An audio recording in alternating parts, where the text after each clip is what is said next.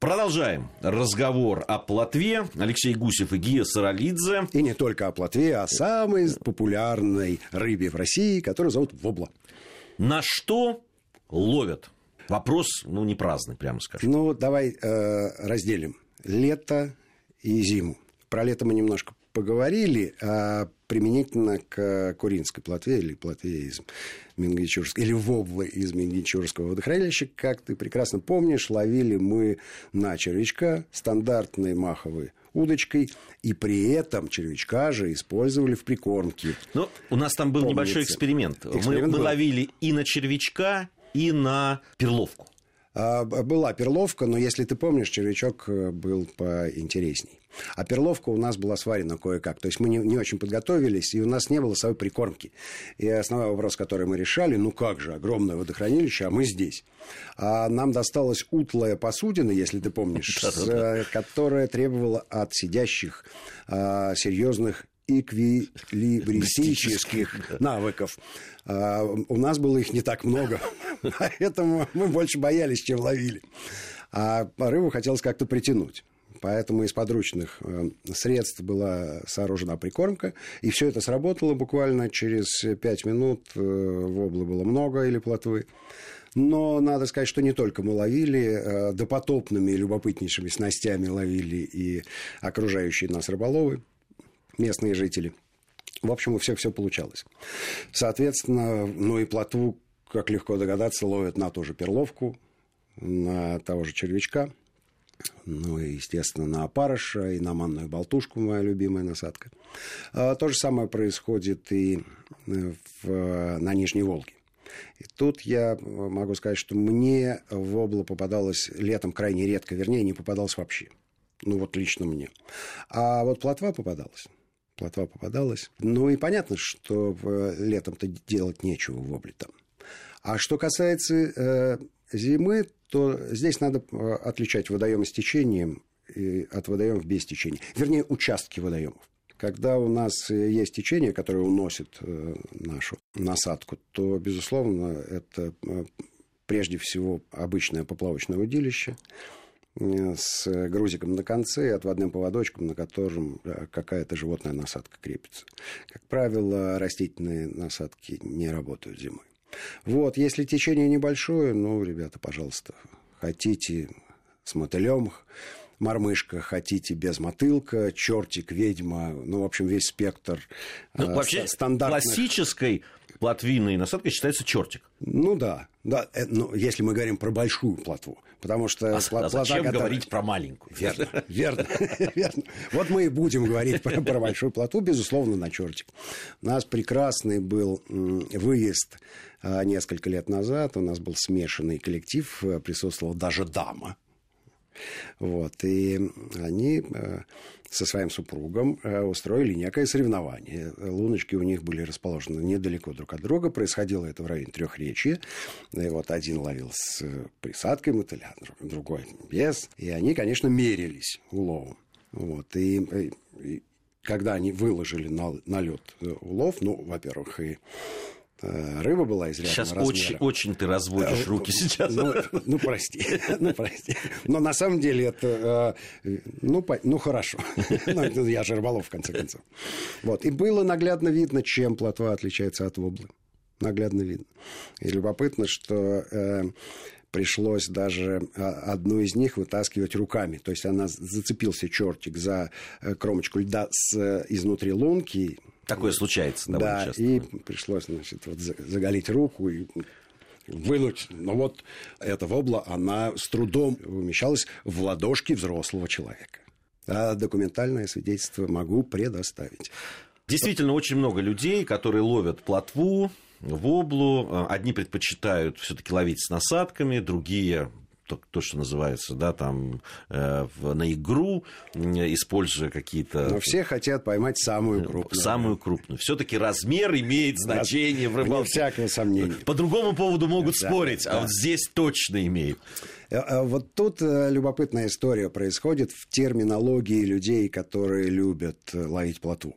У них есть даже такой термин «морская плотва». Даже если они ловят на водохранилище, которое, если к морю выход и имеет, то через каскад гидроэлектростанции, через который ну, вряд ли какая-нибудь вобла пройдет. Мы можем про водохранилище, действительно, там говорят о морской вобле, говорят э, про рыбинку.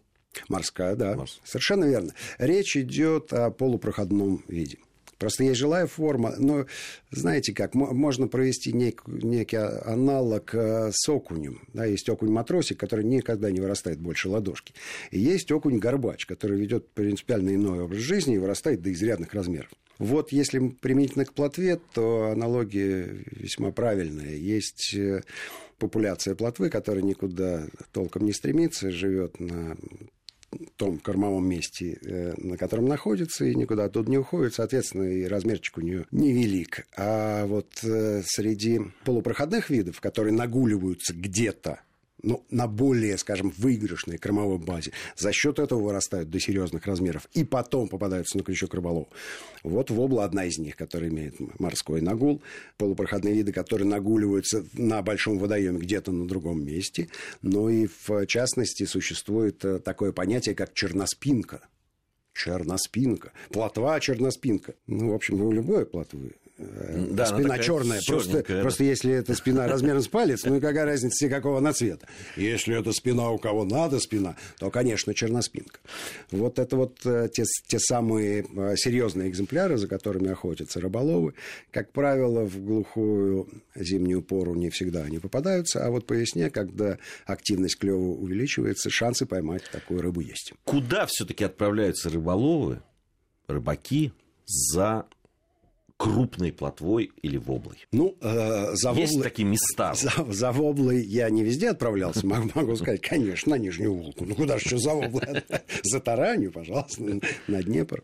Ближе к весне, безусловно, туда, где есть вода, обогащенная кислородом. Она может появляться и от тающих льдов, она может появляться от родников и, конечно, от, от ручейков и речушек, которые впадают в большой водоем. Вот ровно там лотву надо искать, потому что она чуть позже зайдет туда и отнерестится в этих местах. Вот сто процентов. А если говорить про Кременчук, где я видел своими глазами самую большую плотву-воблу, черноспинку. Ты видел ее своими пойманную? Своими глазами я видел завяленную на рынке. Начинается. Ну, послушайте, а, а, а что? А при жизни она была еще больше. Но ее вот поймали в сети, небось? Нет, нет, существует легенда. Я не могу сказать, правда это или нет, но легенда была подтверждена несколькими участниками, что во время затопления было затоплено некое селение, рядом с которым было огромное кладбище. Было это много-много лет назад, еще до войны. А, вот. Но, видимо, Плотва про это прознала сразу и с тех пор изрядно выросла. Так вот, э, никто толком не знает, где было это кладбище, хотя, ну, что стоит восстановить это. Но, видимо, э, на уровне легенды это куда как интереснее, чем на уровне топографии. Вот. И утверждают, что специальные люди над этим кладбищем ловят э, рыбу, которые не пролезают в лунку. И у меня есть даже рассказ на эту тему в книжке «Диалоги о рыбалке от яда». Рассказ этот был мною внимательнейшим образом выслушан от человека, в честности которого у меня нет ни малейших сомнений. И там э, фигурирует рыба, которую принес э, в попутчик в купе железнодорожного поезда. Представляете себе столик железнодорожного поезда. Так вот, полотва на этот столик целиком не помещалась. А это Она была, была плотва? Суш... сушеная плотва. Сушеная плотва не помещалась. Есть замечательный. А, ведь все-таки у сушка и у труска-то существует. Ну, да, безусловно. Я помню замечательный пассаж э, в диалогах о рыбалке. Один из э, ихтиологов, приглашенных, э, посмотрев, да, я у него лежал экземпляр, по-моему, подлещик это был. Он посмотрел. Нет, нет, нет, это, а, это что же это было? Это, пом... Нет. А, красноперка. Красноперка это, была. Это, была, это была одна из первых программ диалога. То ли первая, то ли вторая. Он посмотрел У него сказал... фамилия, по-моему, еще да. была даже. При жизни этот экземпляр весил. Да, мог весить более килограмма. Это была абсолютная правда. Так оно и было. Классика. Классика. Не так много времени у нас остается, а надо все-таки поговорить. Надо приготовить. Надо воблу приготовить. Как правильно готовится воблу? Если честно, секретов больших нет. Надо э, посолить рыбу сухим посолом. При этом лучше рыбу вот свежую, только выловленную. Есть мастера, которые во время хода в облы э, уже имеют э, какую-то пластиковую тару и соль под боком и кидают прямо туда. А считается, что мыть ее перед этим не надо, потому что вот слизь, которая есть угу. на рыбе, она придает пикантность. Ну, а, а, короче, это правильная вещь, не надо от нее избавляться. В рассоле можно держать, в принципе, сколько угодно, но двух-трех дней достаточно абсолютно. После этого в обязательном порядке... А, ну про соль, про соль. Про соль надо же сказать. Конечно, соль должна быть крупная, каменная и лучше из месторождения, месторождения Бускунчак, потому что сочетание волжской рыбы и волжской соли вот дает тот самый замечательный вкус. Дальше промываем. Промываем водой и, и не боимся не боимся смыть. Соль смывается только лишнее, потому что проведшая двое-трое суток в воде рыба, она взяла ровно столько, сколько нужно. И вывешиваем. Вывешиваем ни в коем случае не на солнце, да, в проветриваемое помещение и наслаждаемся. Главное подождать, подождать. Ну, кто-то ловит рыбу и любит угощать других, а кто-то любит угощаться. И среди э, тех, которые угощаются, конечно, есть ценители прекрасного, которые отличают одну рыбу от другой. Сейчас В этом смысле есть... Пришло время завершить программу и пойти и попробовать. Между прочим, прекрасная идея. Прекрасная Алексей Гусев и Гия Саралидзе. Через неделю вновь встретимся и опять будем говорить о рыбалке. Всем ни хвоста, ни чешуи.